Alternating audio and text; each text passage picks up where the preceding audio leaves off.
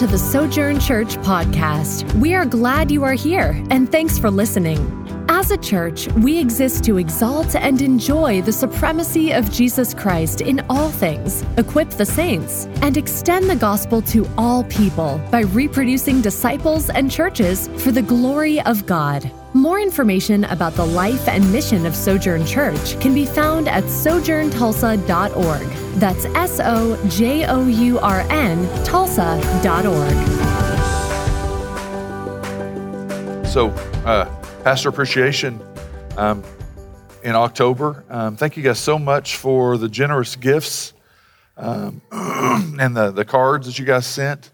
Um, so appreciative. Um, um, I literally was, at a church at one point where we had to always, um, it was kind of like inviting people to your own birthday party. We would get to like December and they would realize that we, oh, we did that again. Like we skipped October. And so that we get to that. And then they're like, Sankey, could you put in the bulletin, uh, hey, we're having this big thing for pastor appreciation. We're, and then we would end up, like me and the college guys would end up setting up for it and then recruiting people to it and having to announce it and everything like, hey, we're having this thing to appreciate me next week. And so that was always really fun. So um, we really appreciate you guys um, just always, not, not only just the, the financial gifts and those type of things, but your lives uh, mean so much. I, I walk away from every um, gospel community just just in, just incredibly encouraged hearing what God is doing in people's lives, hearing the godliness, um, just them sharing little bits and pieces. And so we thank you guys so much. Uh, you, even even the books. Um, um now this one I didn't really understand. It is said, "Help! I'm married to my pastor."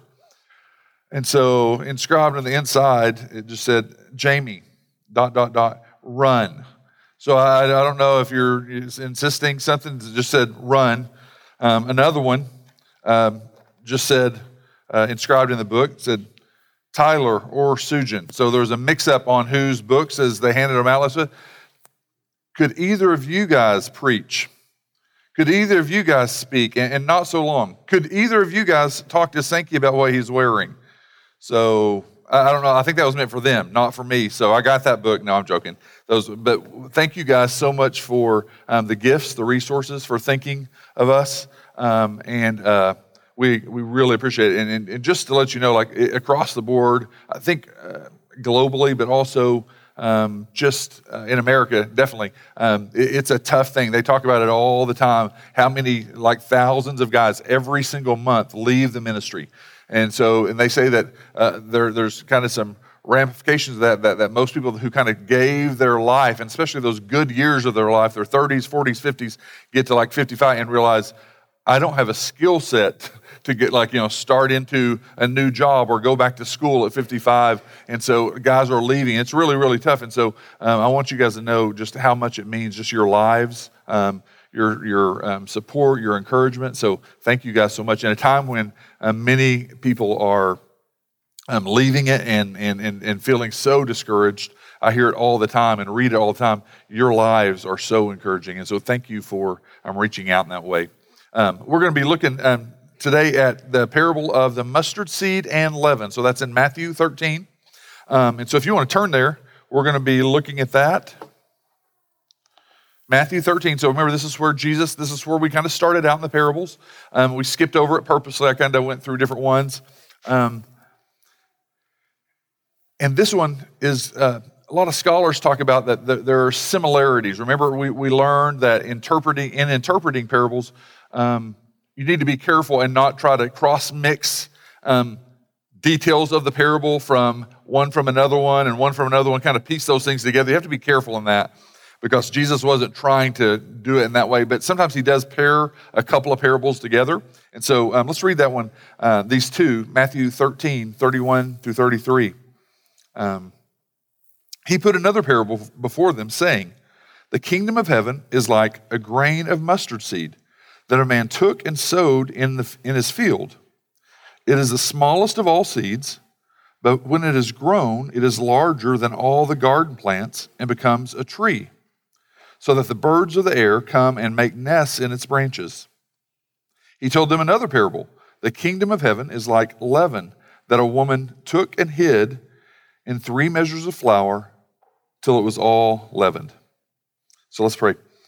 Father, we do thank you that you give these simple yet deep and profound parables. We thank you that you want to speak to us through them, that you want to open our eyes to see things about you, to see things about your kingdom, to see things about the gospel, to see things about what you've accomplished in Christ, and to see things about ourselves and to see things about the world. All of those things in, in simple little images that Jesus threw out there, little stock images and pictures that we were supposed to take and learn from. And so, would you, through the Holy Spirit, do that work that we can't do on our own? We're not smart enough, we're not spiritual enough, we're not good enough or moral enough. So, we ask the Spirit to come in and reveal things to us. And it may not be this morning that we walk away with it, it may be a, a, a conversation we have later this week, later this month, later this year. But would you let us learn today from these parables? In your name we pray. Amen.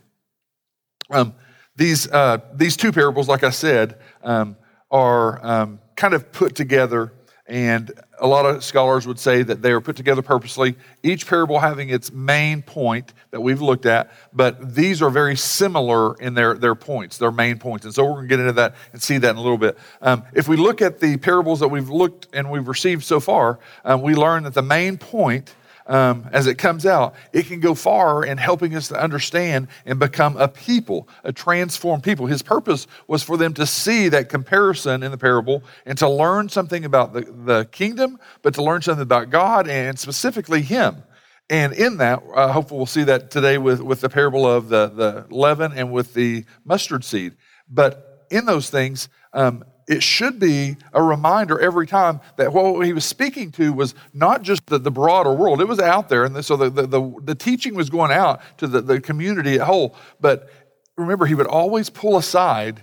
And at one point, it gets to the point where even a couple of the uh, gospel writers say he no longer taught the crowds, uh, the bigger crowds, in regular teaching. He only spoke to them in parables, that he would pull his disciples around. And, and, scholars do believe that there were times when it wasn't just the 12, that there could be 12. There, if, if they were in someone's house, there might be 15 to 18 to 20 other people. Sometimes when he would pull them aside, you see this if you really track through just um, the, the linear movements that they did to where it would be a smaller group, sometimes probably 60, 80, 100 people.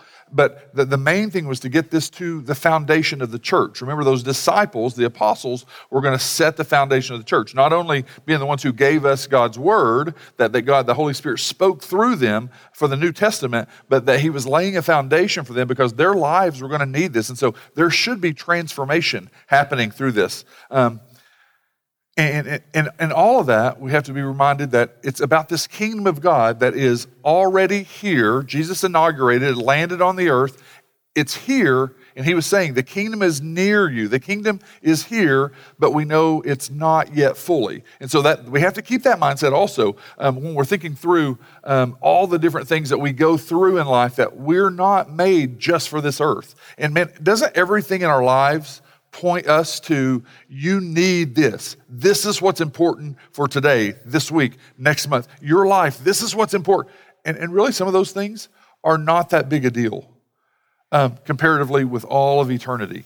And we've got to remember that we're citizens of this earth, but we're not of this earth in the way that other people are. That we're citizens of heaven. We're part of the kingdom of God that is not the understanding of, of our workplaces, of our neighborhoods. Uh, they don't understand some of those things. And so we're citizens of another kingdom, w- awaiting our king to come back. Um, and if we take these together, we have to start thinking through understanding what Christ desires for his kingdom people in the midst of a world that's kind of set against the kingdom. Um, and no one's kind of arguing that inside the church, but we're doing that until he returns. What does it look like for us to live out the kingdom citizenship with, with a different king than, than what's ruling the earth at the time? Um, we can piece together these snapshots if we look at the ones that we've um, went through together. So if we just think through the snapshots, the persistent widow um, last week, remember the point for us, the human side of that was to, to, to not lose heart, to pray, be faithful in prayer and not losing heart. And wh- why would that be important? Because he knew you're going to be tempted to lose heart. There's going to be so many things. You can try to keep all your rules and do all the right things and follow God, and you're still going to be tempted to lose heart. Things are going to hit your life. So that's what we can do. What, what's the overall picture of that? That God is an infinite, loving, good, good Father. So even the persistent widow is not how much you can do, how much you can pray, how much you can hold it together and not lose heart. No, no, no. You, you can't even do that yourself. It's all based upon the goodness of God. He's a good, good father. Because he's a good, good father, the persistent widow, remember the comparison, the unrighteous judge versus this good, good father. That's who we're looking to. It's frustrating being the king, but we've got a good, good father. It's frustrating when everything seems to work against it, but we've got a good, good father. So I can pray and I don't have to lose heart. He, he, he is going to bring justice. And so the, the one before that was the, the unmerciful servant. And the idea there was if you've understood mercy, then surely you would be a person of mercy, right? What's that based on? So that's our part. Hey, be merciful. And remember, for you know, 40, 50 years, kind of the church mantra, or maybe, maybe the, the, the way it was taught was more on a command. So, hey, here's the unmerciful servant. Jesus tells him, if, if you've experienced mercy, church, you've just got to be more merciful. And so it's this go and do, go and do. Well, there is an issue of obedience there, clearly. But that was all that was taught, not based off, off of the indicative. Um, and so what it was was um, you had the imperative of the commands go and do this, go and do this, Christian, go and do this, Christian. Instead, it's no, the imperative command is flowing out of the indicative, your new identity in Christ. What, what God, because of what God has done, gaze, focus at that. Staring at that, wouldn't you want to be a person of mercy? Not just people hurt your feelings at work, just be merciful. Just be merciful because that doesn't work for us, does it? If you're not connected and abiding in Christ, and if you're not pausing and three people hurt your feelings at work, and you pause and go, man, I hurt, I, I, my sin affected Christ incredibly, and yet he was merciful. I think I can shed a little mercy because so and so hurt my feelings, said my hair looked funny. I think that's a, a little bit different than me secretly pursuing, enjoying, indulging, and pleasuring myself in these horrible sins that Christ paid for. I, I think Sam saying something about my hair can, can probably be, you know, forgiven. And I can show mercy because of how great God is in that. Um, the hidden treasure, Christ as our one passionate treasure above all things. Um, this idea of not duty, but delighting in Him. If he was a true treasure, you would do anything. You would give everything that you have for him. And we said, not in this uh, legalistic way of, I've got to sell everything off, can't have TVs, can't have nice vehicles, won't even have a house. No, you're going to have to have a job. You're going to have to have these things. You're going to go on vacation. You're going to have food, all those things. The, the ascetics is not the, the point of that. It was no, but he should be this pleasure that has his own category beyond all things. Um, and then the weeds, God's design of his church in the midst of a fallen world. He, he said, Hey, I just want to warn you. Someone has planted some enemy seeds. It's the devil. There's going to be evil around you at all times. So, the church, how will you interact in a world that I've set up to where there's going to be evil around you at all times? And the good question is, well, why did he set it up that way? If we didn't understand what evil was and hurt and pain, we would have no reason for a Savior. We would have no reason for redemption. We would have no reason to love. If hate is just neutral, then just, just hate. But if, then if you experience hate and then you learn about love, ultimate love, if you've experienced getting hurt and, and, you learn about and experience forgiveness, if you, if you experience sin and the guilt and the shame and the bad things, so at first you do this thing, this action, this attitude, these words about people, and it feels really good in the moment to sin, and then your heart goes, that's a miserable life. That's a miserable place to be. Even though it looked good, and then you learn about redemption, that's why he did it. So we, we learn about love and grace and mercy, the beauty of those things, those things flowing out of him because he decided to go, here's, here's the tree, Adam, Eve, don't eat for this. Here, you can have all this, but I'm telling you, this is going to destroy you. And that was good of him. That, that was wise because we can always go like, why did he put that tree there? Like, why couldn't it just been just all of us, you know, they multiplied and everything went good? Because there's a beautiful picture there of God. Instead of creating robots, where we do, he becomes irresistible in his grace to us. And so the sower, the same thing, just that, that idea of there's going to be these people that God, no one earned it, no one could, could do it on their own, but he poured out grace and love to them. And so we want to see those beautiful things put together as we think through the kingdom. Today, in the, the mustard seed and the leaven, the, here, here's the main point. The mysterious nature of the kingdom is that even though it starts out small and seemingly insignificant, so mustard seed and leaven, tiny, the kingdom has infinite, beautiful, life giving, explosive potential for both this life and eternity. So, again, just that, that, the mysterious nature of the kingdom is that even though it starts out very tiny and small, seemingly insignificant, the kingdom has infinite, beautiful, life giving, explosive potential for both this life and eternity. Um, so, let's look at that, that first section. He goes into the mustard seed. The kingdom of heaven is like a grain of mustard seed.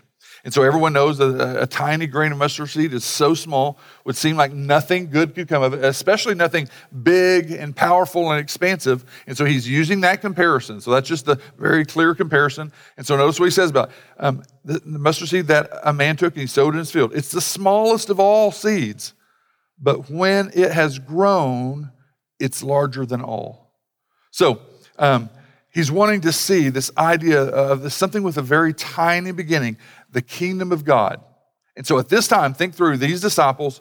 He hasn't even died on the cross yet, but they're going to learn in just a couple of years this idea of this church that he was developing. And they didn't, they didn't have the word church. They weren't thinking, oh, hey, it's going to turn into this thing where we're, we're separate from the synagogue and, and then we're going to be spreading this message all over. They were learning, weren't they? They were going out. He's like, hey, you know what I've been doing? I want you to go and do that. I want you to go and teach them about the kingdom of God. I want you to teach them repentance in the name of the Lord. I want you to teach those. And they would go out, and sometimes it was good, sometimes it was bad. And so he was showing them that's going to be your identity. Um, the Holy Spirit's going to come on you, and you're going to be my witnesses. And so your life is going to be wrapped up in me. And so um, he, he wanted to show them this is what it's going to be like. And it's going to start out very, very small, expressed through the very life and mission of the church in its earliest and smallest stages, that one day could grow and expand and permeate till it fills more and more spaces throughout the earth. And look, we're in Tulsa, Oklahoma, from in Acts, 12 people, and one's hanging outside, so it's 11. And, now those guys, the discouragement, all the things that they experienced, and, and you, you just couldn't imagine anything growing from how small and how difficult that was. If we were to say, even just our group in a church plant, like, hey, in 50 years, there's going to be you know 20 of these and they'll be filled with 2000 people you just go man i just can't see that ever happening. That, that, that's the power of god. That's the exponential power of god his faithfulness in that. And so a beautiful picture that he uses this mustard seed idea. Um, the main picture jesus wanted the disciples and the early church and us to get was that of something very small that becomes something very powerfully strong. From, from a tiny seed that seems like nothing to a powerful tree. Now, there are scholars that have interpreted, just so you know, so if, be careful if you go clicking on like, hey, I want to look up these parables. Just know the one that you hit, so uh, one that's just, it's, it's hilarious. If you click on those type things, um, so the, there's two different websites, but just know that, you know, there's lots of, uh, uh, what is it out in Utah? The uh, the Mormons, and then also so the Latter Day Saints, and there's another one. It's a cult, but it's it's one. If you go googling stuff, they'll pop up first, and I, I think it's the money, obviously, and so it's it's cultish. So I'm sure Satan has something to do with that, but it's usually like in the top five or six. So if you click on it, it sounds good at first, and you're like, hold it, is this Mormons? And so then you realize, like, this is way off, and it sounds really, really good. It's talking good about Jesus. We should be this way. And you're like, hold it, I shouldn't have 12 wives. And so in the middle of that, it, it gets weird. So be careful when you just go clicking on stuff. You, you need to know sometimes the, the, the, interpreters, they were influenced by certain things, and sometimes it's not orthodoxy. Um, and what I mean by that is some people have interpreted this parable to say this was not about. Um, the kingdom of God and the church growing from something tiny and small early on to something that was going to expand and fill the earth with the glory of the Lord. That, that in fact, some people interpreted it as this is another picture of evil inside the church corruption inside the church. And that's not what he's meaning here. But they would say that, that so first of all, they would say, and even um, liberal theology that kicked in, the heavy in the 60s, also kicked in back in the 1600s, kicked in 1700s, kicked in back in the 1200s. So it's nothing new. So if you go through church history, like it always kicks in where somebody goes, hold it, the Bible, it's got all kinds of errors. So they would say this, they would say, uh, if you know a mustard seed, a mustard uh, plant, it grows, it's more of a bush it never turns into a huge, expansive tree. So you're thinking mighty, mighty oak tree or those beautiful Florida oaks that grow up and they're just huge. They would say, so, so the Bible is wrong. Jesus lied. Jesus missed it. He definitely isn't God. And so that's not, Jesus is trying to paint this picture. Actually, in Syria, Iran, um, Iraq, the mustard seed, whatever about the climate and the aridness and all this stuff, it goes from the regular bush mustard plant to it actually turns to the branches get solider and something happens where they're actually trees. So when he was saying that, the people were going, Yeah, we've seen this. The tiny mustard seed that turns into a solid tree. So what we think of as an American or Western mustard uh, plant or whatever, it, it really were, it was a solid tree. And they would have seen birds. Liberal scholars would say birds always represent evil and demons biblically speaking, and even in extra biblical writings, they would say birds, ravens, they kind of sometimes um, represent evil that wants to fly in and hover into things. And so liberal scholars took this and said, see, you can't trust the Bible. This is wrong. Jesus didn't know what he was talking about. He didn't even understand mustard trees and, and, he, and mustard bushes. And so um, just know that, that we don't agree with that. We know that Jesus is t- teaching a beautiful picture of these two parables of something small that expands and turns into something beautiful. Um, and even even the, the, idea of trees sometimes we're using the old testament with uh, daniel with ezekiel where a tree represented a kingdom so remember in daniel we went through the book of daniel remember the tree the vision the dream that nebuchadnezzar had and so a tree can represent a kingdom. And so the people would understand that. And so uh, that's just some of the things in, case you click on something. Think through um, how beautiful, if you begin to start looking at the, the depth of the reality of this tiny little mustard seed, this tiny little parable that Jesus is teaching here, from something small to something great, um, simple carpenter, we're, we're usually drawn as a people, just like in their day. Jesus became popular because of all his miracles and his teaching. His teaching was powerful, powerful, but it was more of an entertainment factor. And that's why John finally says, pretty far through the book, like, Jesus didn't give himself over to the crowd because he knew their hearts weren't really wanting to repent. They weren't wanting to um, give themselves over and surrender. They, they just wanted him to work more miracles. They wanted him to do that. And so, so Jesus knew that about them. And so we're kind of all drawn to powerfully elite leaders. So just think we, we really are. From, eh, I mean, you know, it blows me away when people like, when the, you know, internet people or influencers, whatever, like, they might not have a real skill, they just have real pretty eyes or something. And like, hey, did you know that girl made $40 billion last year because she came out with an eyeliner? She just happened to have pretty eyes and like she's making 40 billion, like no skill, no, no ability, no anything. People just come and say, hey, we've got these cosmetics over here. We want to slap your name on it, put you on a commercial. We'll all make billions of dollars. And so, and, and, what do women do? Like, oh, I'll be as beautiful as her. Or the guys on the ever, I hate the, the one guy that he pops up. He's always got his shirt off.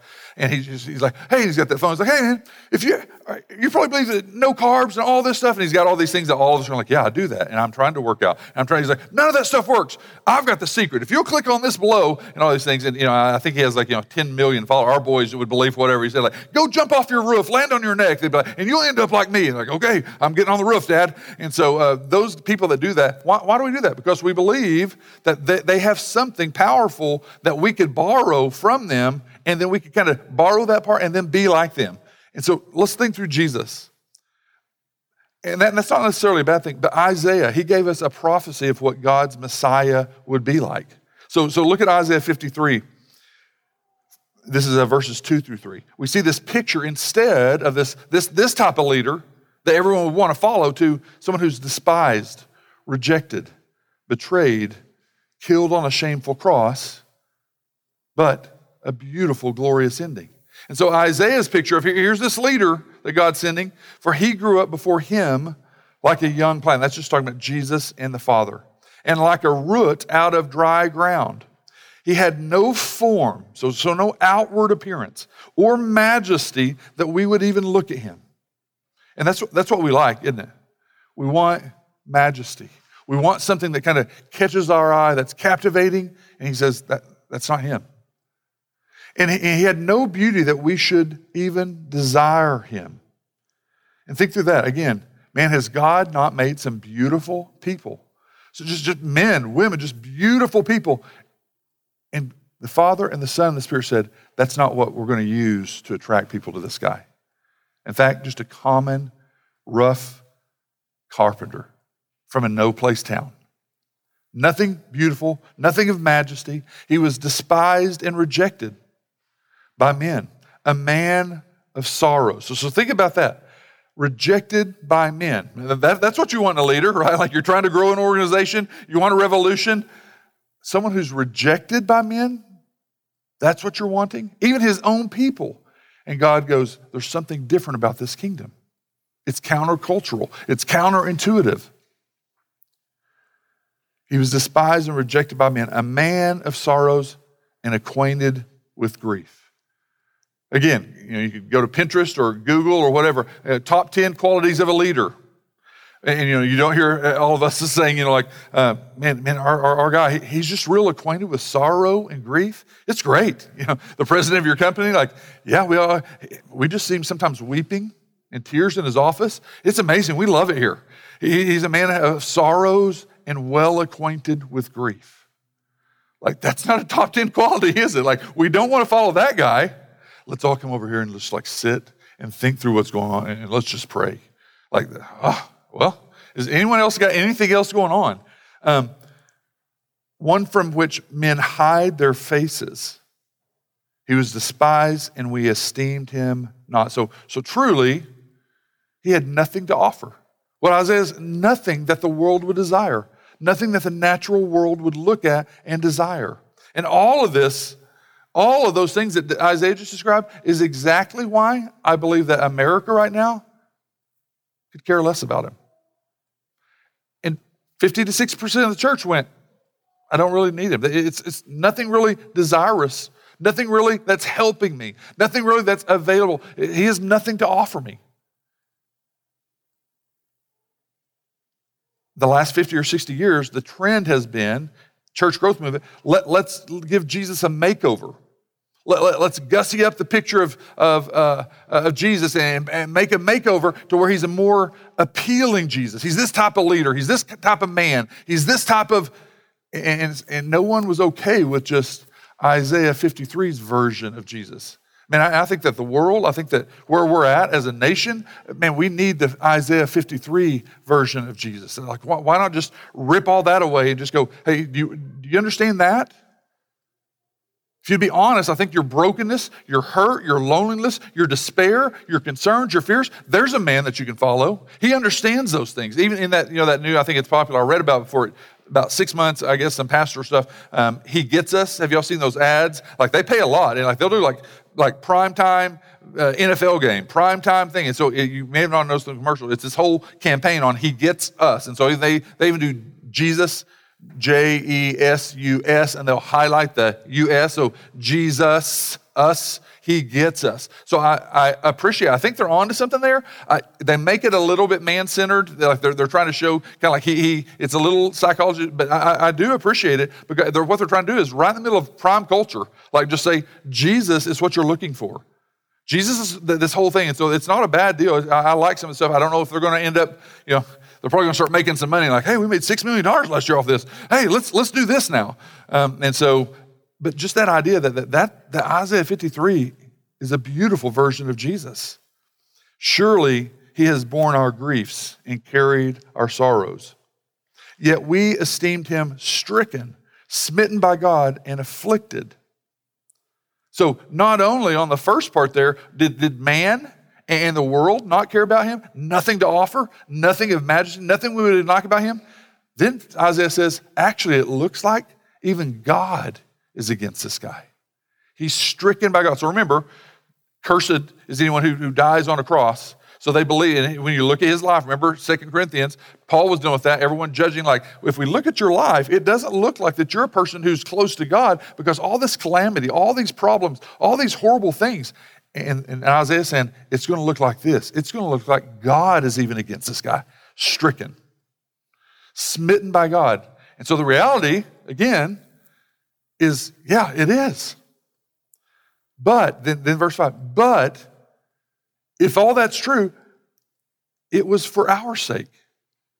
It is true he was smitten by God. It is true he was stricken by God. It is true his life got worse and worse and worse and destroyed and everyone left him. And all those things from man's perspective, and even if you look at it, it looks like God's even against this guy. It was for our sake. He was pierced for our transgression. He was crushed for our iniquities. Upon him was the chastisement that brought us peace, and with his wounds we are healed. And then Verse 6 All we like sheep have gone astray. We have turned every one of us to our own way. Why? Because he has nothing to offer. That's the reality we all know the brokenness, the despair, the emptiness, the separation from our Creator. And here's God's payback. That, that's what everyone's done. He's got this Messiah coming. And here's God's payback. For, for all of us turning to our own way, the Lord laid on him the iniquity of us all. That's what we get.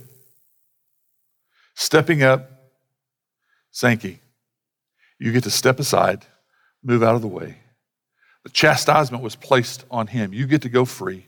You get his righteousness robed around you in new idea, as if you've never done anything. That's what kind of mercy and love and grace that, that, that just flows out of me. not holding it against you, not keeping it against you. Jesus took on that chastisement. The Lord laid on him the iniquity of us all. So that chastisement, excruciating pain, not just the physical stuff of Jesus on the nails and things and the whippings, and those things were just unimaginable as a human side. But remember, this is holiness. We, we don't even understand how an essence of holiness could begin to have sexual sin laid on it. So, so some of those scary stories of those people, there's new things that pop out on Netflix all the time, you know, like this new kind of crime scene stuff. And you're like, wow, people are really evilly demanding. And so those acts that those people did, those things that people have done, those placed on holiness. So that's what he went through. So a perfectly holy God feeling the dirtiness, the shame, the guilt, even though he never committed a sin, but that the Father had to take that chastisement out on him from despised, rejected, betrayed, killed on a shameful cross, something, something miserably small and pitiful to raising out of that grave. A glorious ending. But, but think about the depth and the, the beauty uh, of that seed principle. And, and notice verse 10 it was the will of the Lord, it was the will of the Father to crush him. And so that's the picture. Remember, Jesus taught at a different point. He taught this same, uh, it was a different scenario, but he taught the seed thought. Unless a kernel of wheat falls to the ground and dies, it remains only a single seed. But if it dies, it produces many seeds. So Jesus in our parable is teaching about the beauty of this small, seemingly powerless mustard seed. And the reality is, Jesus becomes that seed. So, so think through this. And this is what is the foolishness to the world. This is what is the stumbling block to many, to the Jews. It's not even just the doctrines or facts about Jesus that are the seeds, but Jesus himself becomes the very seed that died and from that produced the kingdom of God. So, so think through this. He's talking about this thing that we can't really see. We, like we've talked about before, there's a tangible part. It's me and you. We have skin, we have flesh. It's tangible, the kingdom of God. We're serving each other, we're loving each other, we're doing good deeds to each other. It's tangible. We feel it, but it's also intangible. We can't see what's behind it. We can't see the, the spiritual realm, the angels, the demons, the fights that's going on. So there's this tangible part, there's this intangible part. And that whole picture of the kingdom of God at one time, all enclosed in Jesus Christ Himself. Think about that. Your understanding of doctrine substitutional atonement, beautiful truths that you know. Every single bit of that, that we know as Christianity, whatever your thoughts, all theology, enclosed in this one seed person of Jesus Christ. The church burst forth out of what? Jesus Christ. The kingdom of God, the church, our theology, the rich, your obedience Hey, you, you stopped enjoying sin and now you are wanting to pursue righteousness even though you struggle that? Where would that come from? The very essence of Jesus himself. So he's pointing them to this picture of this small, tiny thing that just explodes, and he's going, It's all pointing back to me. None, none of it would exist. Kingdom of God wouldn't exist if not for me. The, the, the, the, whole church, the movement of the church, missions, theology, salvation, justification, sanctification, all in this thing. And these, these guys are sitting here listening to him having no idea what that's going to mean. The millions of books that are written, all coming, in, and he's going, it's all pointing back. You can't even understand the depth of who I am. And yet he's saying this simple little picture. Um, just, just what, what a gracious guy to do that. It's all enclosed in him. Um, bursting forth out of that. He goes on to that second parable. The kingdom of heaven is like leaven that a woman took and, and hid in three measures of flour till it was all leavened. Um, one little sentence and so much depth again, because what he's talking about is so um, you know, they talk about leaven, any of those agents. It could be um, different types of uh, um, elements in baking that, that are used. And so in that, there's many different versions that will attach to and on a very microscopic level to the other elements inside the bread and then they begin to expand and they begin to spread and it begins to permeate. And so this was this picture. And back in that day they didn't go to the store and get bread. They had everyone had to make bread from scratch. You couldn't sit there and put that in a bowl and then sit there and just watch it. It's kind of like watching a kid grow. You don't get to see him every day. Hey hey look hey jamie jamie. We were watching the show. He just grew a centimeter. He just grew a centimeter. Did you see that? He grew two centimeters last night. Listen, you, you can't see it. You just know that, man, all of a sudden they're a lot bigger. So the same thing with bread. You can't sit there and watch it and see it step by step, but all you know that over time you get to see the end picture. And that's part of what Jesus was trying to show them was that you're going to get to see the end picture of that. It's going to permeate everything. Um, when, when all from this one little bitty sentence that he says, um, when we were uh, last couple of Christmases, uh, the boys and Jamie and I would go to uh, uh, one of our friends, and they have a, a, Christmas Eve service, and so we go. And so the first time we went, um, we went. There's tons of people there, and and then but, the, but when we got to the sermon, they did lots of songs, but then the sermon was about literally like 11 minutes, and so our boys were like, "Dad, man." We love this place. Like, that's a great sermon. Dad, you need to learn from him. Like 11 minutes, like they're just, and they're smiling, bebopping around, you know? And so then, then last year we went and we got mixed up on the time. Uh, they had like a 4.30. Who does a 4.30 service? Jesus isn't even there. And so like 4.30 in the afternoon, they do this thing, this, this Christmas Eve service. We messed up. We were thinking it's 5.30. So we get there like 5.20. And so we, we walk up and I notice, it's like, man, there's no one walking in. There's, you know, usually a lot of people. You, we walk in the vestibule area and there's no one standing. There's, it's empty hallways, and there's hundreds of people there. The TV shows all the people inside, and they got their little candle lit thing, you know, where the light of the world. And then I was like, oh man. And Jamie's like, are you sure it's 5:30? I was like, yeah. Who would do anything earlier? And so then we walk in, and so we're kind of quiet, like, hey, be quiet. We just stand behind the back row, and, and literally we walk in, and it, and about three minutes later, um, he, he's like, and so let's pray. And it's over, and the boy, and no one's praying. The boys look at me like, Dad, way to go. He's like, this year is even better. It was a three minute service and sermon. So here's Jesus with this one line that really encapsulates the beauty uh, of the whole kingdom spreading, permeating the whole earth. How, how, would, how would those disciples understand the gospel spreading like it did? Um, just some beautiful stuff. So that's what leaven did. Uh, it, it spread and permeated, caused transformation.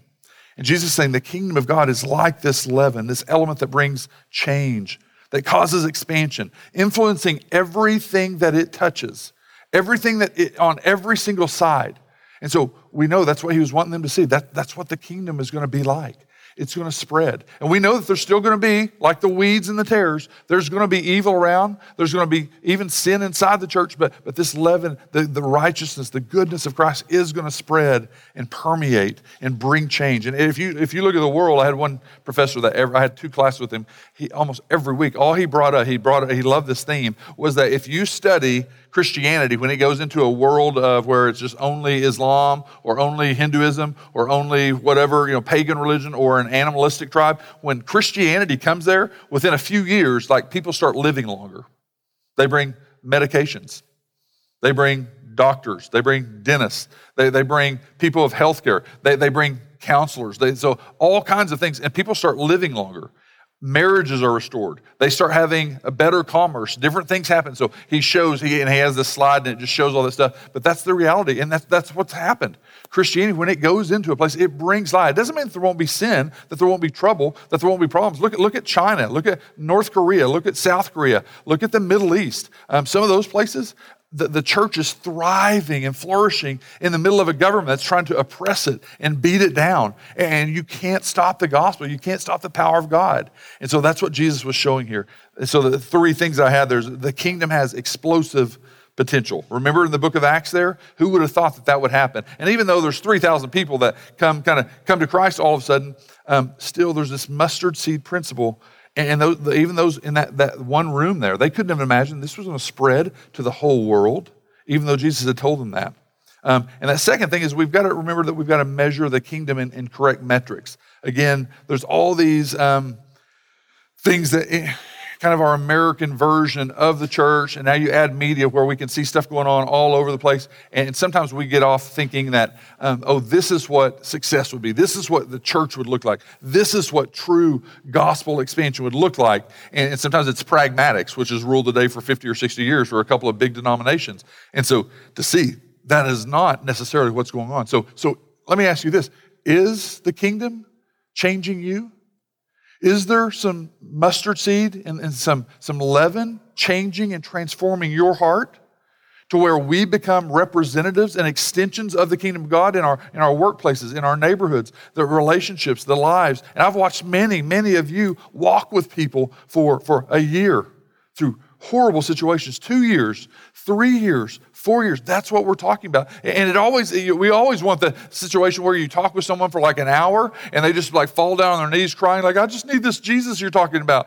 And just their whole life just it changes. That's not usually the, the typical thing, is it? It takes years, especially if they, you know, say under the age 18, the number of people that come to Christ after 18, it, go, it drops down dramatically. And the ones that do come to Christ from their 20s to like their 60s, it, it's not just a first time, you know, Falls Creek experience. It takes time and years. So that's why we pray and we don't lose heart. And we remember He's a good, good Father. And that's why we keep on investing in people. We keep on living these kingdom principles. We keep the mindset of, of that mustard seed that's planted. We keep the mindset of this leaven that's spreading. It takes time for that bread. It doesn't just happen immediately. It takes time for those things. And he was saying that's, that's what it's going to be like permeating the whole world. So we see those principles at work. And the last one, there's just God's timing. Um, God's timing means, hey, we set our own expectation, but in the process of you wanting to see people come to the Christ, if you want to see uh, people saved in this area, it's going to be God's timing. God forbid that we get so good at stealing cool signs or cool logos or cool or, or Brad gets you know a whole bunch of people up here that are just so entertaining, so good looking that people are coming for that, and you find out later on that that's what people were coming for. Or you change your gospel presentation, your version of Jesus, to make it more palatable for the crowd. And so God's timing means in the middle of that, when, when you're looking at the leaven and you're not seeing anything, you're going, hey, God, you're still a good, good father. You're praying that your family would be changed. You're praying that your children would be changed. You're praying that, that people around you would be changed. So you're a good, good father. I'm not going to stop praying. I'm going to trust you. I'm going to rest and even enjoy you when it seems like nothing is going on. I'm telling you, that may be where we're at for a while as Americans. Are you okay with that type of God? Are we resting and trusting Him and God's timing, resting and enjoying Him, our gospel words and our gospel deeds? So, um, in that, when we take these ideas of um, understanding that the power of the gospel is what brings salvation, only through the atonement of Christ are people going to be saved. Only through the name of Christ. Um, we want to begin to see slow transformation of culture. Um, faithful gospel presence in particular areas and communities. So, if we take this not only for us locally, but also globally, um, praying for God to provide um, a place. So, one of the things, the application of this for, for a long time, just been thinking through. It, it, like we have to close down, we're here nine to one, nine to one. And we pay that money for just nine to one. And so people during the week, it's, it's hard to find us. And we, all of us agree, all of us have been taught the church is not a building. But we want to begin to ask God, uh, would you provide a place that would be a 24 7, a, a, a physical, geographical site where people can drive past it and see it? You know, um, Metro does a good job. Metro doesn't try to put, you, they have one little small sign, like it's like, you know, four inch by, by nine inch sign up there, and that's it, like Metro Christian, turn here. And the first two or three times we'd come here for different things before, I, well, we just drove right past it. And so it sits far, far back. And so we're, we're praying, hey, God, do you want us to be in this area, two or three mile circle here, but we're a permanent, more permanent building, not only permanent like forever, but two to four years to where more people could visibly see us. And what happens with that building is a place where the equipping of the saints, maybe some classrooms. Uh, some people have mentioned, hey, we'd love to have this, this one age group from like, you know, four to 10 where we had some Sunday school classes and we could have classrooms that we could do that in and that we could do that right before service, you know, for 30 minutes before service and, and then be able to um, equip the saints with different classes, uh, a meeting space like that. But you're also able to um, have a presence, a faithful gospel presence in the community that they know that's that place that's really showing the love of Christ. They teach a solid gospel, and their words, I mean, their deeds follow up with that. That if this is how Jesus would treat people, that's what we see them doing, not for their glory, but in a generous, always serving others type of mentality, a humility. And so be praying with us about that. Would you join us in praying for that? Not only the visible geographic space, but also, uh, I'm not on Twitter, I'm not on. Uh, uh, MySpace. Is MySpace still doing good? I may get one of those things. I was joking. And so uh, some of you are like, Sinky really believes in MySpace. And so uh, I'm not, I'm not big into those things. I'm not against those things. So I don't do it because I'm like opposed, like that's the devil. I know that, and especially for the younger crowds and younger people, um, that's what we want. But at the same time, we want to have we want to have a digital space as well as a, a, digital space as well as a. We've got horrible elders here, right? Can you believe this? And so uh, I'm joking. So people are listening, like, what just happened? Uh, we've got a little girl running around, and so and we love little kids running around. So in that, we have a digital space as well as a geographic uh, location. Um, so, so think through that. And we need, we, we, want to be able to have that. And so, would you join us in praying November and December, saying, "Hey, God, would you allow that to happen?" And so, just pray. We, uh, there's several, there's four or five that are kind of we've been looking at. Brad has even helped me in that stuff. He's kind of gifted in some of those areas. But if you know someone, you know, let me know. But we, we want to be able to have a physical space and also a digital space. And so that takes some time and takes some money. But would you join in praying and seeking the Lord to provide that space? The goal of that is always souls. It's not a building space, a cool building. It's definitely not for my name. We, we just so you'll know, if you're, uh, we didn't put sermons out there for like the first three years, so it wasn't like a lot. Of, I've, I've met a lot of you know thirty year old church planner guys like, hey, before we start, I'm just start doing sermons on my own in my bedroom, and I think it's just going to grow the church. And like, oh, oh, you're the next Matt Chandler and John Piper, huh? And so, and you know, and, and two months later, they're you know working at wherever. And so in that idea, it's not about a person, it's not about a church name, it's about Christ, but it's about being a place that's loving and welcoming to, to, people where they're at, but then teaching solid, beautiful truths about God that would expand the kingdom. And so pray with us in that for November, for December. Pray, God, would you give us the kingdom? Would you show us some powerful works that you're doing? And would you show us some beautiful things that you want to do?